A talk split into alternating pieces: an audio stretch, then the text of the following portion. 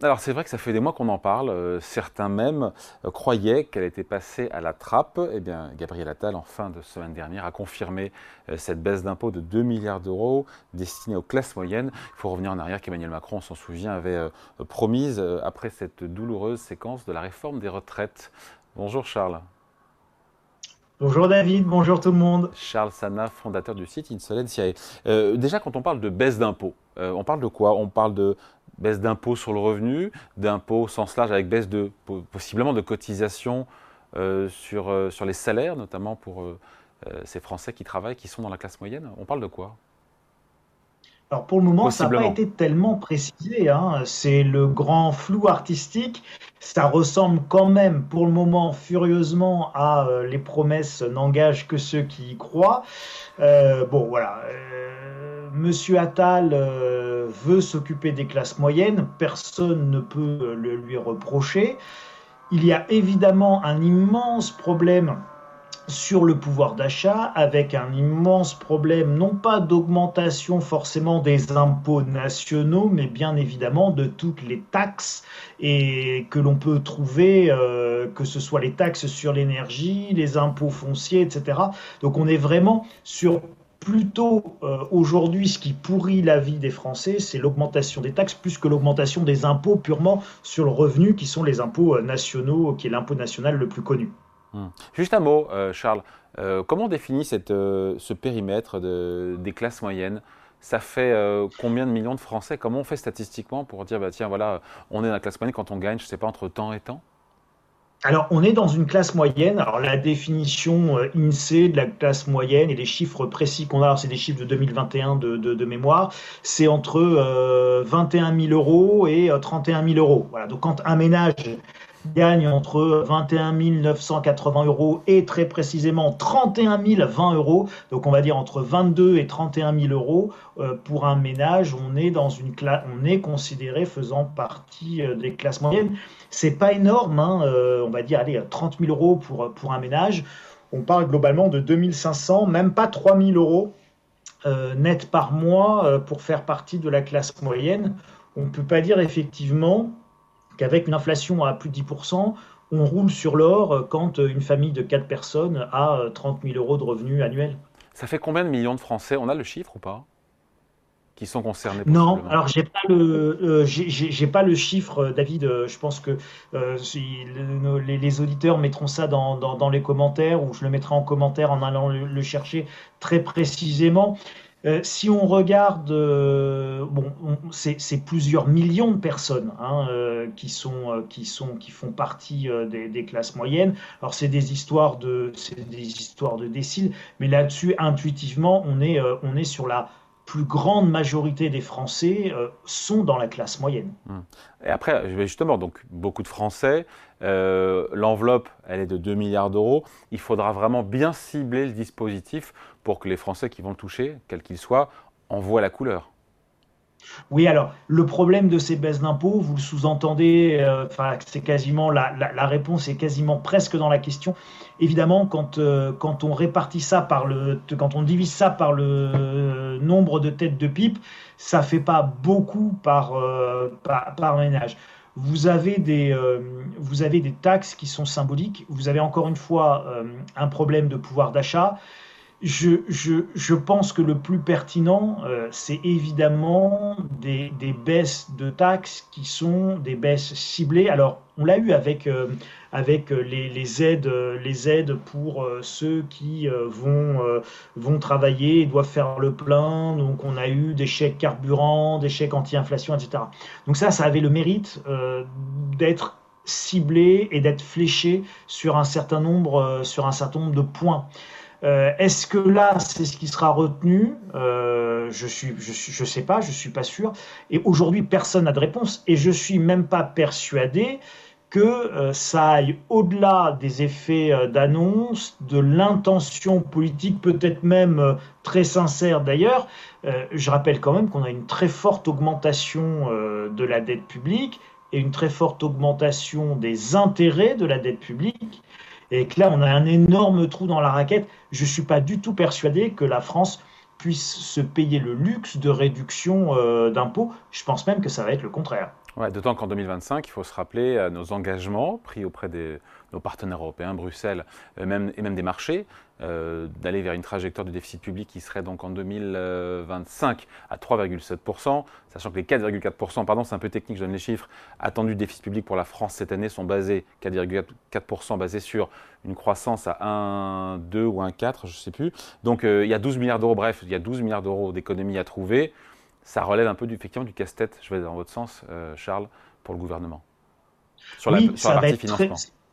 Non, mais c'est ça, ça va être très très compliqué. Donc normalement, euh, et, en théorie et quasiment en pratique, si on fait des baisses d'impôts d'un côté, elles doivent être financées par en tout cas une ressource de l'autre, et ça ne doit pas venir euh, dégrader le. Donc soit par une ressource autre, soit donc soit une baisse d'impôts peut être financé soit par une augmentation d'impôts sur autre chose, euh, soit par une baisse des dépenses. Mais en tout cas, on est censé euh, équilibrer euh, la baisse d'impôts promise, on est censé l'équilibrer par une ressource. Ou alors on laisse filer le déficit comme on l'a fait en France pendant des années, et financé par de la dette. Mais là, vu nos engagements européens, c'est compliqué et il est là le, vrai sujet, c'est que vous avez Bercy qui vous explique qu'on est en train de sortir euh, du quoi qu'il en coûte.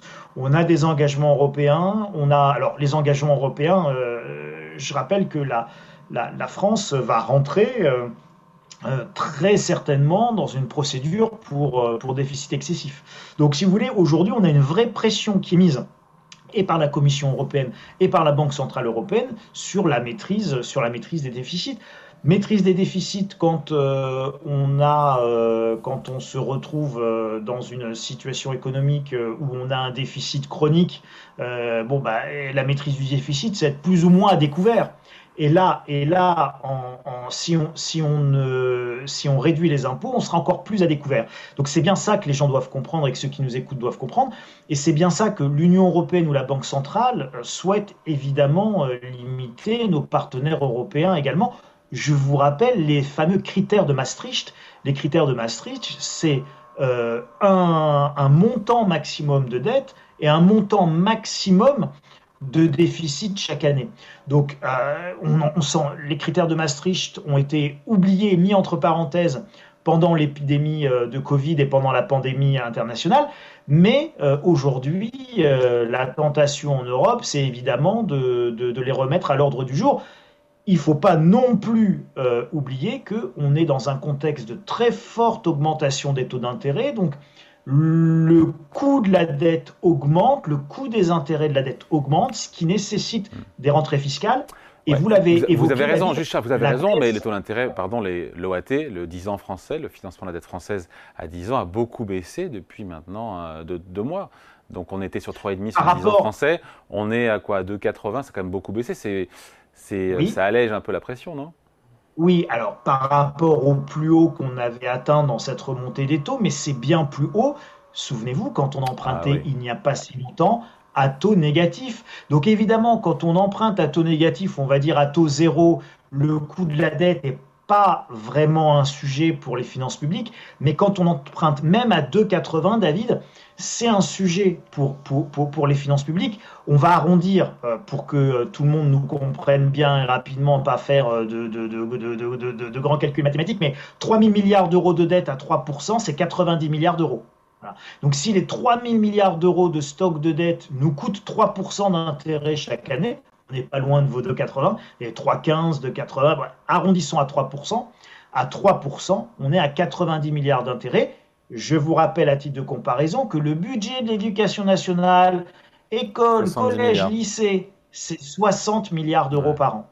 Donc, vous voyez, à 3%, le coût de la dette, il est là, il est 30 milliards plus cher que le plus gros budget de l'État, qui est celui de l'éducation nationale, et tout le monde peut mesurer à quel point c'est beaucoup, évidemment, l'éducation nationale. Charles, je reviens sur euh, ces baisses d'impôts de 2 milliards d'euros, donc euh, confirmées par le Premier ministre, nouveau Premier ministre, et en même temps, on se souvient a quelques mois, Bruno Le Maire euh, avait dit ce sera pour 2025, si possible, je le cite, si possible, et d'ailleurs, on voit bien que Gabriel Attal n'a pas donné de calendrier, donc ça reste flou, et je reboucle avec on y croit, c'est fait pour ceux qui veulent y croire. Mais bon, voilà, c'est vrai qu'on est dans le flou même sur le calendrier. Hein. Oui, non, mais ça va être une promesse intenable. Alors là, en gros, on est en campagne électorale. Euh, le discours de M. Attal, on ne peut pas le lui reprocher, à mon sens, et c'est ma modeste analyse, euh, M. Attal, euh, aussi aimable soit-il, il est là pour une mission bien précise qui est contrer le Rassemblement national très haut dans les sondages pour les prochaines élections européennes. Donc, on va aller chasser sur les terres du, du Rassemblement national. C'est quoi? C'est les impôts, les difficultés euh, économiques et cibler les classes moyennes. Et donc, si vous écoutez euh, ce qu'a dit Monsieur Attal ce week-end quand il était à Caen, dans ma région en Normandie, eh bien, qu'est-ce qu'il a expliqué? Il a expliqué qu'il était là pour les classes moyennes et qu'il allait baisser les impôts. Donc, tout ça, c'est un discours très agréable, très doux euh, pour ceux qui seraient tentés, évidemment, par l'aventure du Rassemblement national aux prochaines élections européennes. Et je pense que c'est vraiment ça qui est en train de se jouer, beaucoup plus qu'une réalité alors on vous annoncera que ce sera pour 2024, le temps que ça se mette en place. Et puis une fois que les élections seront passées, tout ça sera bien vite oublié. Parce que techniquement, nous n'avons absolument pas les moyens d'une baisse d'impôts, quelle qu'elle soit. Et là, M. Attal n'en est absolument pas responsable. D'ailleurs, techniquement et concrètement, comment réaliser une baisse d'impôts sur le revenu? Pour ceux qui nous regardent, qui disent, mais concrètement, comment, comment le gouvernement peut opérer? Euh, On peut baisser le taux de la première tranche d'imposition. D'ailleurs, au moment de la crise des Gilets jaunes, euh, je m'en rappelle, euh, le gouvernement, Emmanuel Macron, avait baissé de 14 à 11% la première tranche quand on rentre dans l'impôt sur le revenu. Ça avait coûté 4 milliards d'euros à l'époque. Voilà, voilà pour le, c'est un, des procédés possibles. Hein. C'est un des procédés possibles. Vous pourriez tout à fait aussi imaginer une prime. Vous, pouvez, vous pourriez également, euh, il y avait à un moment donné une majoration de la prime pour l'emploi ou l'extension euh, du mécanisme de prime pour l'emploi. Vous pourriez tout à fait imaginer une forme de crédit d'impôt ou de remise d'impôt également qui pourrait être encore plus ciblée et prendre en compte, par exemple, le nombre de parts dans le foyer ou ce genre de choses. Donc, on, peut imaginer plusieurs dispositifs autour de, l'impôt de l'impôt euh, euh, sur, euh, sur le revenu, effectivement. Mais on peut également imaginer plein d'autres choses comme par exemple un tarif de l'électricité ou des, qui serait plus avantageux euh, pour certaines catégories, une extension du tarif social euh, de l'électricité ou ce genre de choses. On peut imaginer énormément de, mécanismes euh, possibles pour faire bénéficier d'une réduction d'impôts. La, la, vraie question, c'est encore une fois comment je finance ça et est-ce que je peux financer ça et la réponse, pour moi, elle est très très claire. On ne peut pas. Après, ça ne veut pas dire que politiquement, on ne le fera pas et qu'ils ne le feront pas. Mais en tout cas, euh, économiquement, de toute manière, va falloir, euh, pour donner euh, d'une main, reprendre de l'autre. Voilà. Et ça, souvent, en France, on sait faire. Allez, merci à vos explications. Et on sait très bien faire. Expert en la matière. Et explication signée Charles Sana, fondateur du site Insolentiae. Merci Charles, salut. Merci David, à bientôt.